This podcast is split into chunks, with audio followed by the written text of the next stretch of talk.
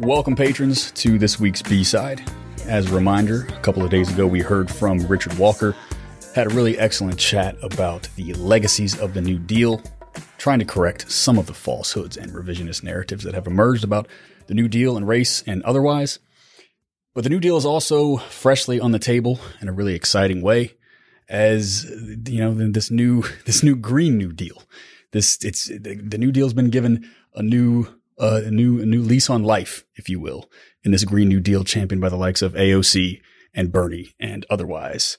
Richard you have talked quite a bit about the green new deal. Uh, talk to us about that legacy and what do you make of it?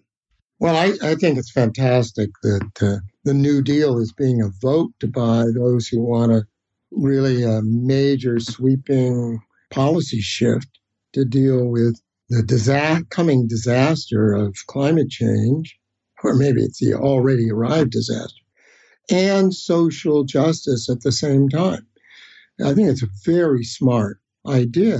And of course, since I've been with my associates at the Living New Deal, we've been working away for about 10 years now trying to educate the American public, restore the legacy of the New Deal. This is a wonderful moment where a lot of young people are looking at the New Deal again with fresh eyes just because of this, because they're fans of AOC and so on. And this is a wonderful moment to educate the American public and hopefully shape public policy from a very progressive uh, standpoint in a way that just might salvage this country from the cat, you know, disastrous path we're on now under Trump and the Republicans.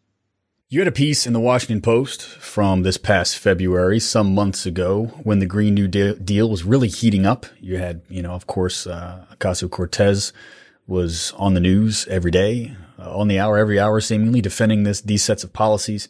You had some of these other surrogate champions like uh, Robert Hockett, colleague of ours, uh, going around defending the New Deal.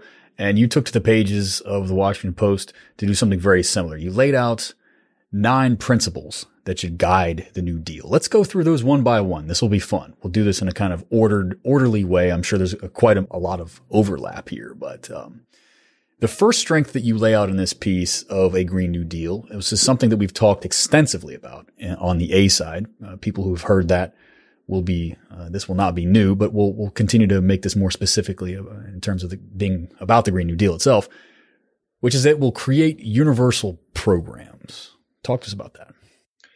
Yeah, I think that is one of the essential lessons of the New Deal is that it really wanted to aid it wanted it wanted to, of course, get the country out of this gigantic chasm of the Great Depression.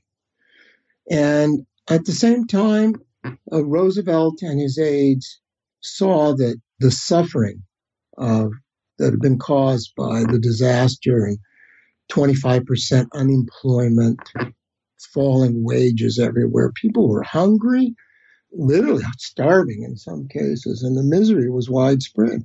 So they wanted to address that. So recovery, but also relief, and how can we creatively employ people uh, in ways to help the country? And then, you know, I think they had an even broader vision of reinvesting in the country and a kind of massive restoration of this country and to move the whole country into the 20th century. So, in that sense, it was very universal that the economy was hurting everybody. It was hurting the high and the low, the corporations and the workers, the, the collapse.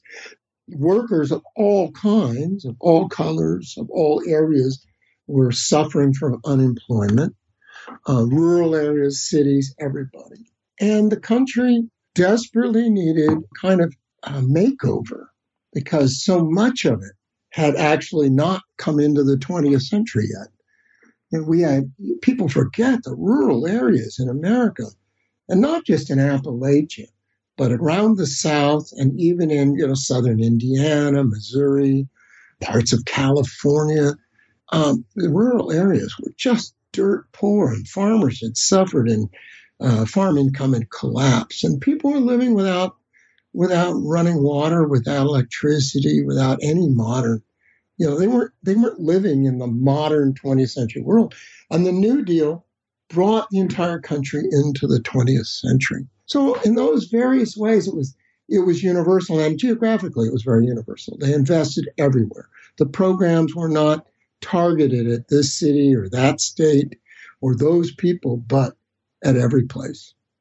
So the next component that you'd like us to focus on that the New Deal accomplished was very similar to, to the means by which these universal programs you just laid out was achieved, which is that they focus on reducing inequality at both ends. So attacking the top, the tippy top there, increasing taxes on high incomes and corporate profits, but also um, addressing and, and assisting those at the bottom rungs of the ladder, which, as we mentioned on the A side, this has come out recently that we're not talking about the bottom 10 or 20% here, folks. We're talking about at least the bottom 50%. This concludes your free teaser of this week's B-side. Head over to patreon.com slash deadpundits and subscribe today to hear the rest of this episode and to double your DPS pleasure each week.